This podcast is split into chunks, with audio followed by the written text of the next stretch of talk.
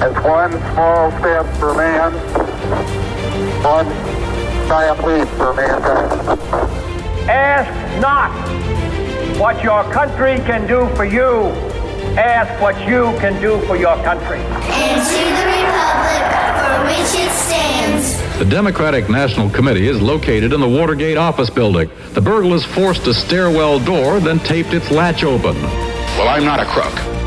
I shall resign the presidency effective at noon tomorrow.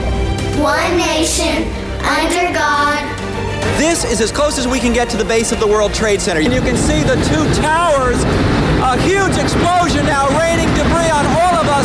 We better get out of the way. Good Lord, there are no words. indivisible, with liberty and justice for all. Title IX, the landmark civil rights law. It marked a watershed moment for women's rights when it passed in 1972. And the Supreme Court has overturned Roe v. Wade. Legal Anatomy of Current Events. Preparing for launch.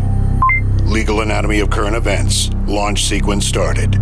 T minus 16. IU green to go. Propellants pressurized. T minus 15. Legal Anatomy of Current Events. SC ready and green to go. T minus 14. FOS ready, green to go. T minus 12. S1C fuel tank pressurized. T minus 11. SC green to go. Legal anatomy of current events green to go. T minus 10. Internal power green to go. LES ready for ignition. T minus 9. 8. 7. We have ignition. 5. 4. Commit for launch green. Three, two, one. We have liftoff. Repeat, we have liftoff. Legal anatomy of current events, all for you. Now on the air. Target locked.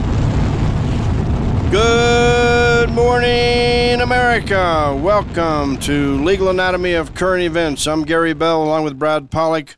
Our law firm is Bell and Pollock, and we're out of Denver, Colorado. We have offices in Denver and Steamboat Springs, Colorado. And we bring you this national show to give you a legal breakdown, a legal analysis. We call it Legal Anatomy of current events. So whatever's in the news, we're going to break it down for you and give you the analysis and give you the information that you need and want, and then you can make up your own mind on how you are on the issue and where you stand on the issue.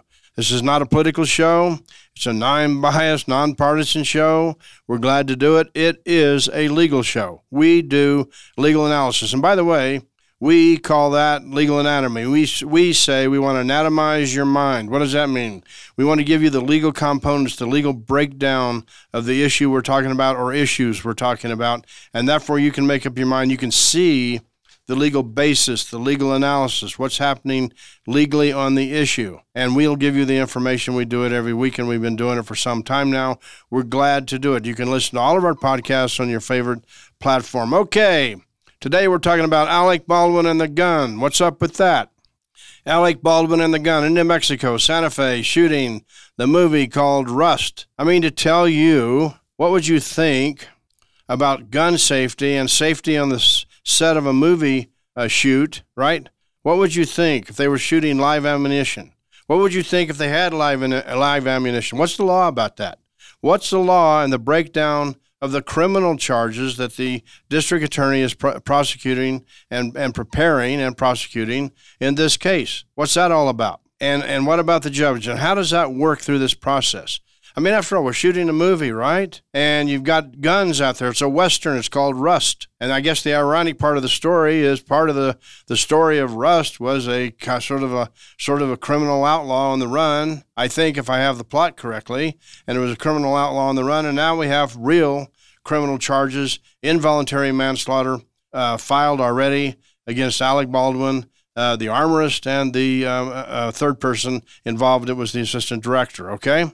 And so that's the basis. That's the flavor of what we're doing. But if I told you, if I told you that there was live ammunition on a movie set, if I told you that certain people that were on the set, crew members, walked out the day of the shooting because they declared and said it was unsafe and they didn't want to be involved, what about what about that? Do you know that to be true? You know, what's a gun loaded with live ammunition doing on a movie set?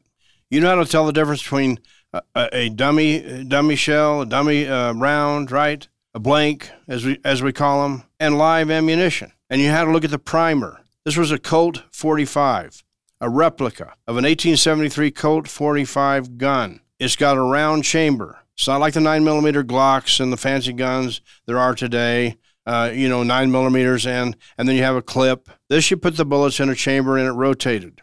And by the way, when the chamber is lo- loaded and you pull the trigger, it can fire. And, it, and if you got it in a holster, it can hit you. And so that's in the old days that was called a cowboy load. A cowboy load is you never had a bullet in the chamber that was next to the hammer while you were carrying the gun around. Of course, when you pull the trigger, it, it rotates the revolver, it rotates the cylinder, and places the next bullet up for discharge. So that's a Colt 45. It's called a single action gun. That's important. It's going to become uh, important later. Who are the players in this thing? You know, uh, Halyna Hutchins, she was the director of photography. She's deceased. She was killed that day when the gun went off. Killed. I haven't seen a single report yet of anybody that knows how the live bullet got in the gun or the real ammunition got into the gun. It's a mystery, but I've heard that it's under investigation. So uh, Halyna Hutchins was shot and killed. She was the director of photography.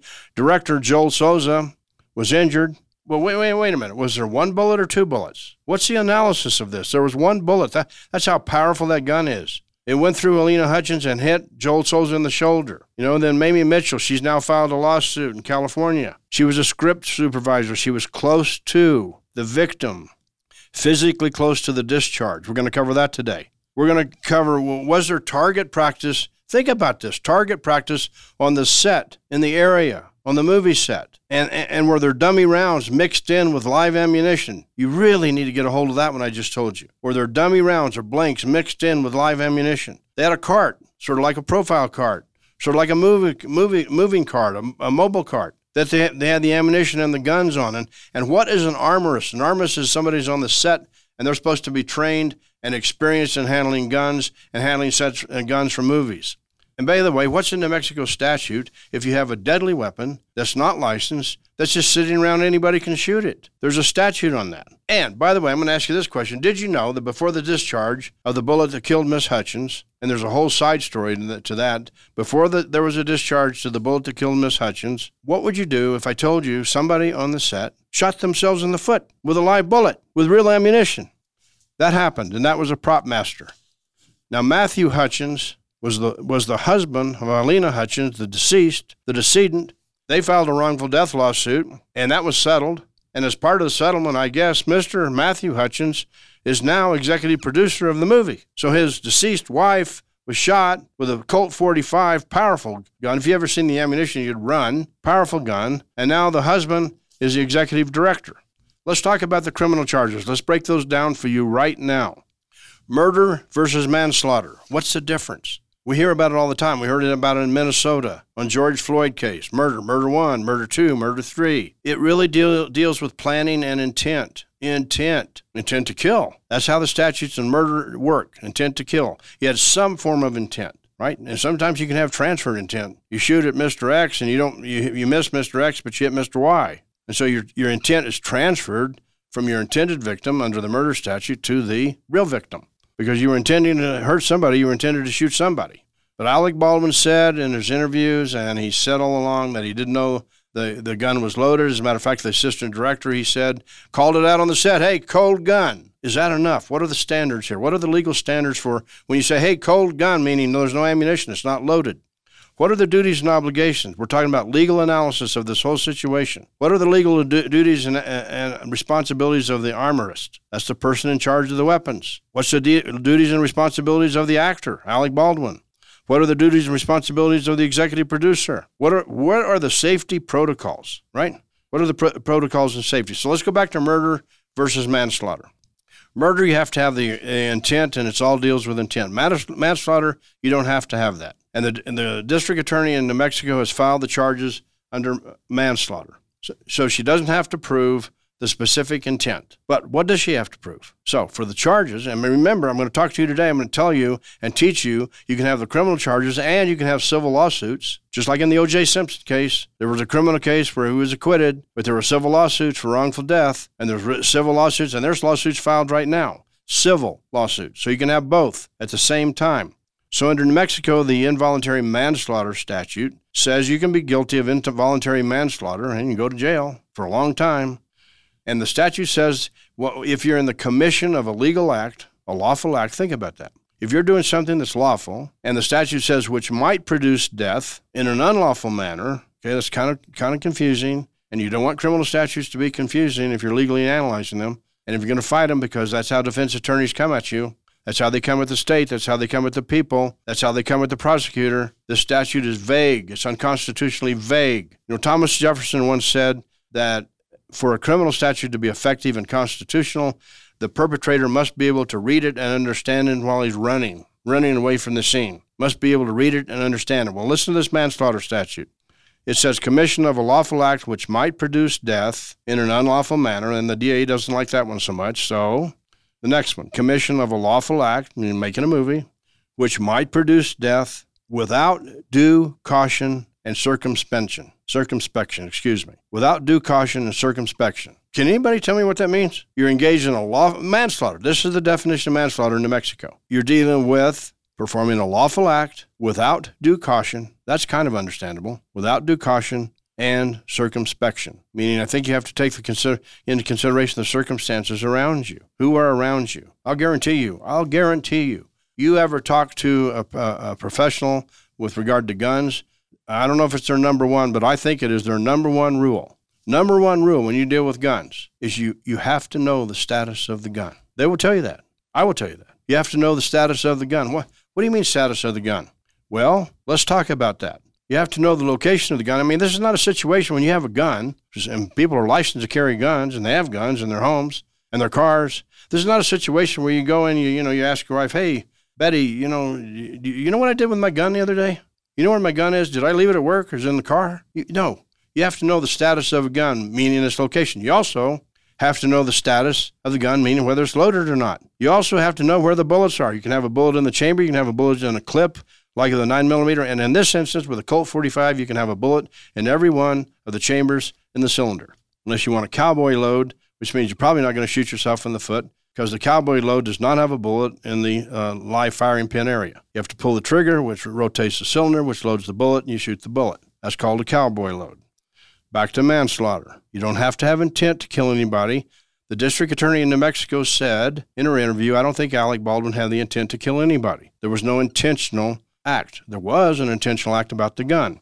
All right, so now let's get down to the legal analysis. A commission of a lawful act. I have a gun, I have a movie, right? I was told, Alec Baldwin says, I was told by the assistant director there was a cold gun, but it's come out that the assistant director is not the person that should be telling the actor about the gun. It's the armorist. So we're talking about standard of care. What's the legal standard of care in this whole situation? Who should be listening to who? And the actors, uh, now that they come out, come out and say the standard of care is the actor himself or herself should check the gun themselves. You open it up. You look to see if there's any bullets there. If you want to really be safe, you take a cleaning instrument and shove it down the barrel of the gun when it's in a situation where it can't fire. So if you see if there anything's obstructing it, that's the legal duty. The legal duty to check on it. And and every movie set has an armorist. That's somebody that's trained. This armorist had only had one movie before, and she said she and you should see her interview. It's it's unbelievable. She I mean she, she thinks her career's over. She's now been charged with involuntary manslaughter. Right.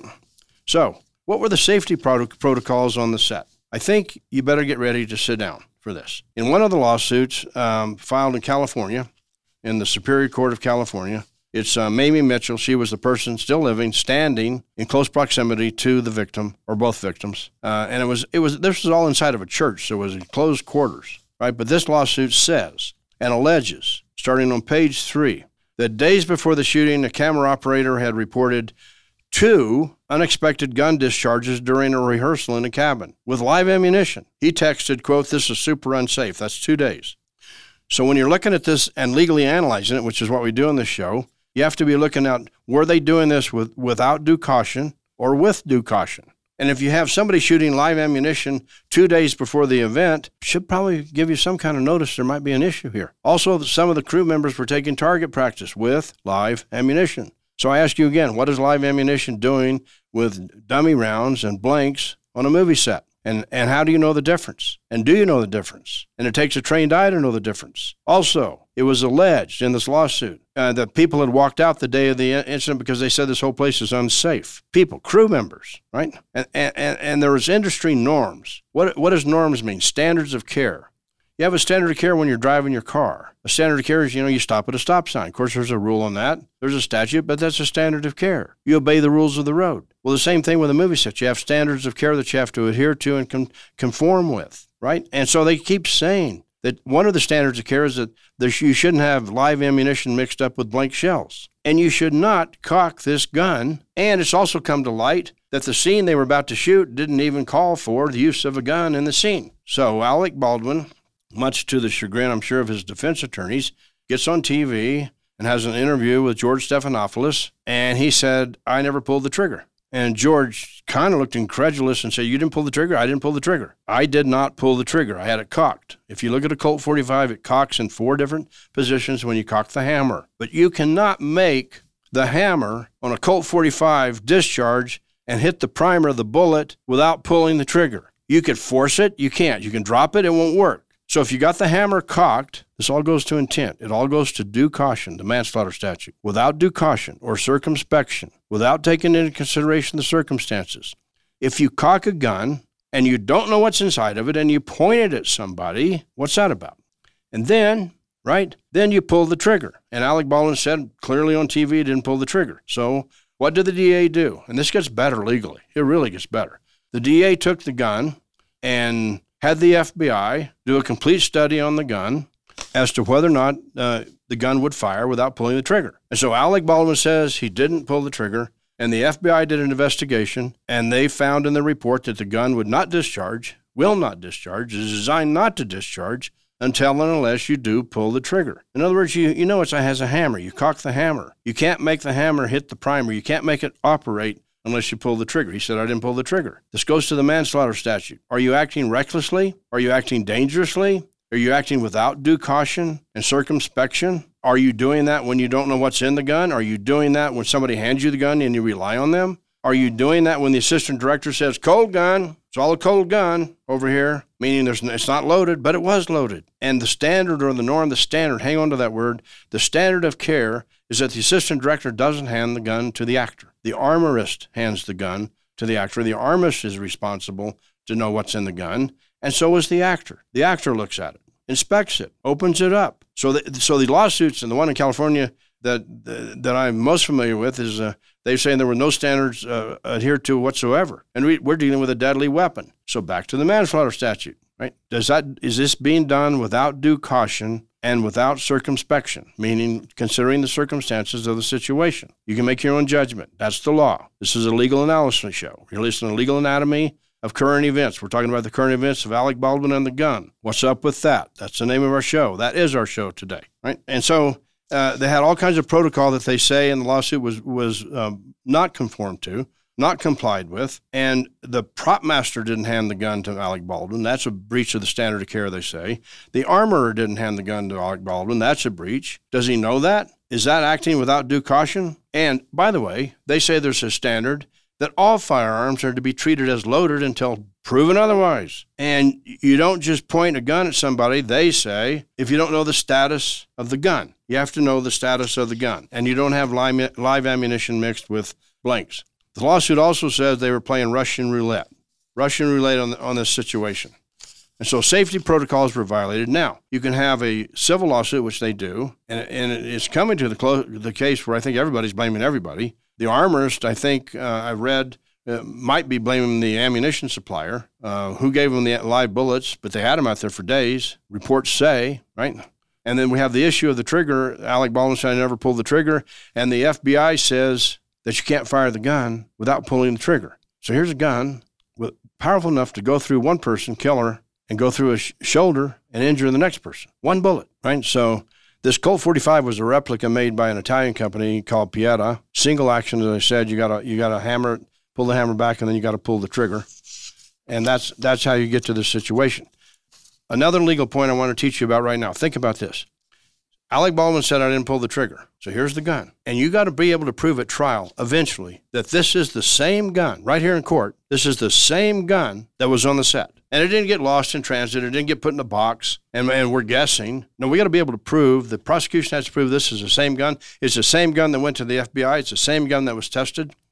And so, in lawyers and the law calls it a chain of evidence. And if the chain of evidence is broken, it's a defense attorney's heyday. Because if it's broken and you can't prove that's the same gun that was on the set, that's now in court, you got a big problem and you might have your case dismissed. So think about this, and I'm going to teach you legally. What do they do with that gun? They seize it. I think they had a search warrant. They seize the gun. Then where does it go? It usually gets placed in the possession of one or two people in law enforcement. They seal it. Sometimes they put it in a, in plastic bag. Sometimes they put it in another type of container. They seal it off with seals. They sign the seal. The seal can't be broken without breaking their signature. That's the same chain of evidence. And the chain of evidence has to follow all the way to the FBI testing because the DA doesn't have the gun anymore. It's over in the FBI lab. And the FBI is probably testing it every which way. They probably dropped the gun in a, in a safe chamber to see if it's going to fire without the trigger being pulled. And they're going to test it. So if somebody testing it, that's a different person than the DA.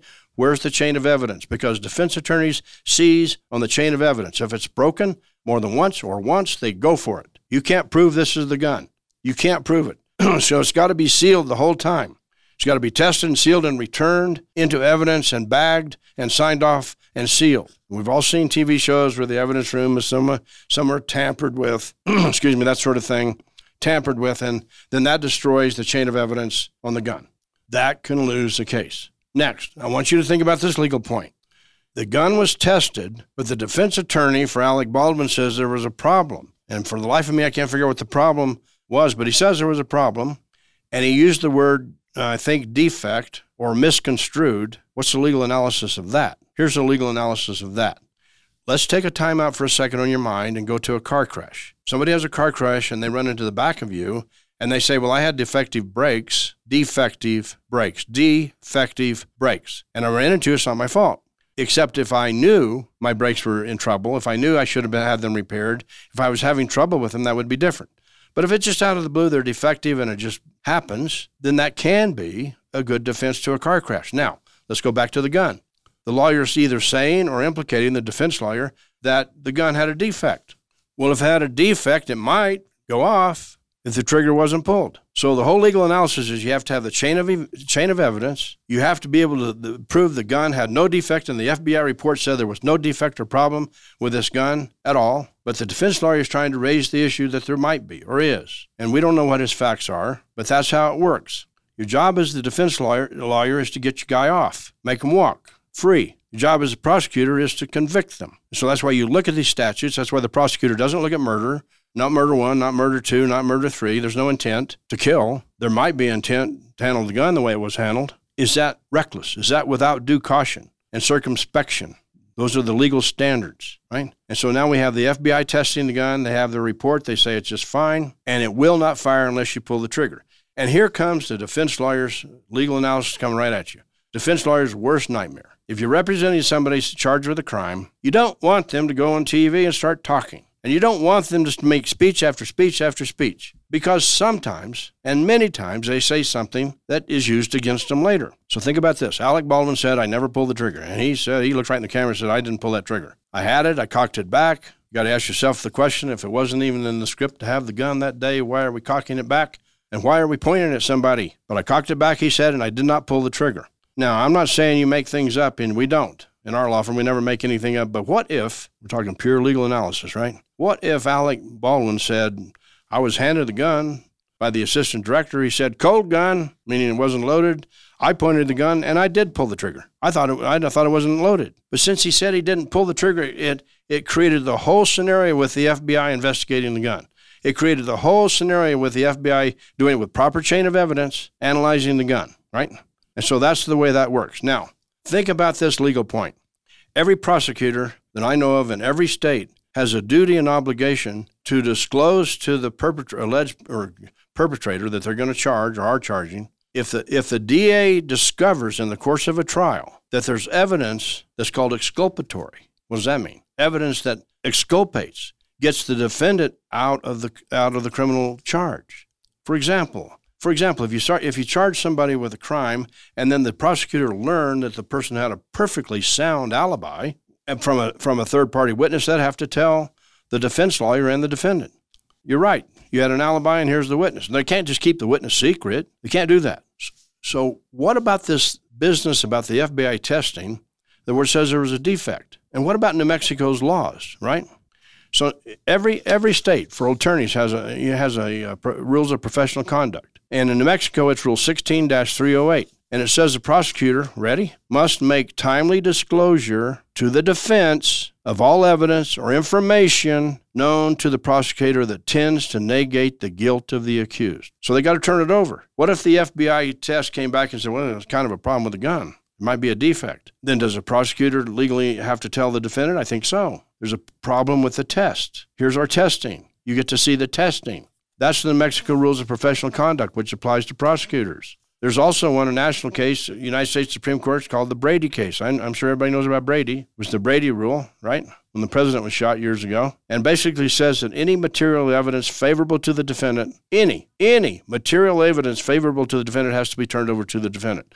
So what if the FBI test was favorable to Alec Baldwin and favorable to his now he went on TV and said, I never pulled the trigger. He said it. You know, so so he's he's put himself in a position now where the gun was tested, and if there's no defect with the gun, and if he takes the stand in his trial, he waives the Fifth Amendment to remain silent. He waives it. He gets on the stand, he starts testifying, and he comes up with a different version or a different story. Then they can say, well, before you said you pulled the trigger. And we, now we've got the gun. They will not fire unless uh, uh, he said he didn't pull the trigger. I'm sorry. And now we've got a, a, test by the FBI that says the gun won't fire unless you did pull the trigger. The gun was in your hand. Miss Hutchins was shot. Mr. Souza was shot in the shoulder. Miss Hutchins was killed, dead, cinematographer, sad. And now you're trying to change your story. So let's give the legal analysis of that. At trial, they make a decision. Is Alec Baldwin going to get on the stand? He doesn't have to under the Fifth Amendment. He can just sit there and remain silent. And the prosecution cannot look at the jury and say anything similar to the following.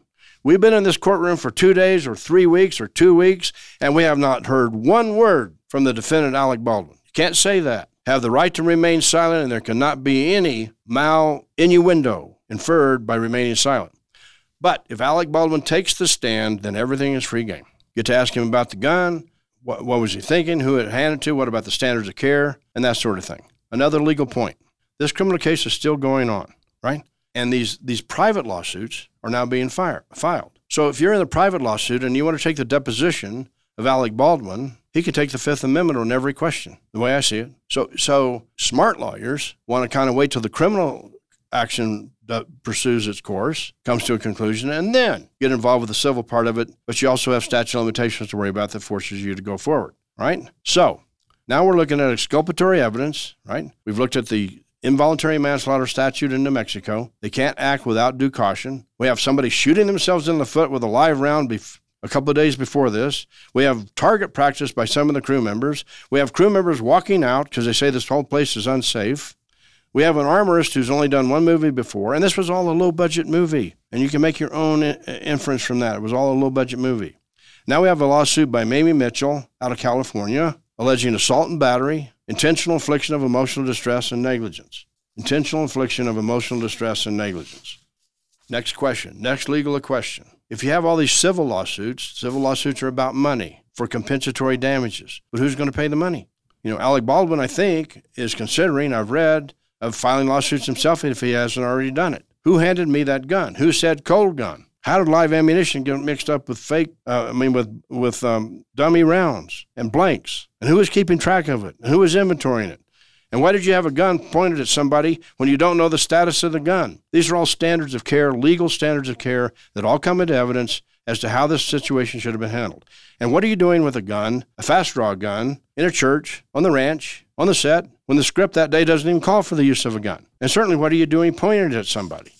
So, you can see there's going to be multiple multiple lawsuits, multiple issues. Now, one more question: Is there insurance coverage for all this? Who has insurance coverage? Well, let me give you an example. This is legal anatomy of current events. And by the way, you can, if you want to contact us, you can do it anytime at info at legalanatomy.net. Info at legalanatomy.net. Is there insurance covering this? Let me give you an example. if somebody's driving a car down a country road, there's two cars coming at each other, and one of them crosses over the center line and causes a head-on collision, you think, well, that's that's sad. Somebody's going to get hurt bad or killed, but that would be covered by insurance. Well, what if the person that crossed the center line says, I didn't make a mistake. I didn't fall asleep. I did it intentionally, intentionally, because I was trying to commit suicide. So if it's intentional, it's not covered by insurance. Think about that. I'm going to repeat that. If it's intentional, it's not covered by insurance. So a driver coming across the center line that says, I'm trying to kill myself, doesn't care about anybody else, that's intentional act. It's not going to be covered by insurance. There's going to be a large argument by the insurance company they don't have to pay because it wasn't negligence. They only pay for negligence. So these are smart lawyers, right? Smart lawyers. So if you're going to sue for intentional infliction of emotional distress, that may not be covered by insurance. But do these people have money? We got a low budget film. Everybody everybody was sued, all the producers, all the the, the company I'm saying all of them, there was a, a lot of defendants. I don't know if it's all of them. Assault and battery was another part of the lawsuit. That's intentional. Well, where's the insurance money come from? Ah, smart lawyers. One count, one count in the lawsuit was for negligence. There you go. So you can have intentional claims, intentional infliction of emotional distress, assault and battery, but you can also have a negligence claim, which probably will trigger insurance if there was negligence, right? So We've got the we've got the low budget film. It looks like now everybody's blaming everyone else. We got the insurance coverage issue covered for you. So before we wrap up our show, anybody know what the status of this movie is? Rust? Is it going to be filmed still? I mean, the executive director is Mr. Hutchins, the husband of the of the deceased who was shot and killed. Mr. Souza is still involved with the film. So the best reports are that it's going to be filmed sometime in 2023 in a different state. I'm not sure, Montana, Wyoming not in New Mexico anymore. It's going to be filmed. Alec Baldwin is still going to be the actor, but they're kind of delaying things because this criminal trial now is is cooking in in uh, New Mexico and Santa Fe, and that's going to have to see what happens there. So we've covered the beginning of it. We've covered the standard of care for you. We've covered the live ammunition. We've covered the ma- manslaughter statute for you, and then the insurance coverage. You're listening to Legal Anatomy of Current Events. We're here every week for you, and we break down current events for you. We give you the legal analysis of it and the legal breakdown. We call it anatomizing your mind. You can reach us at info at legalanatomy.net if you'd like to. I'm Gary Bell, along with Brad Pollock.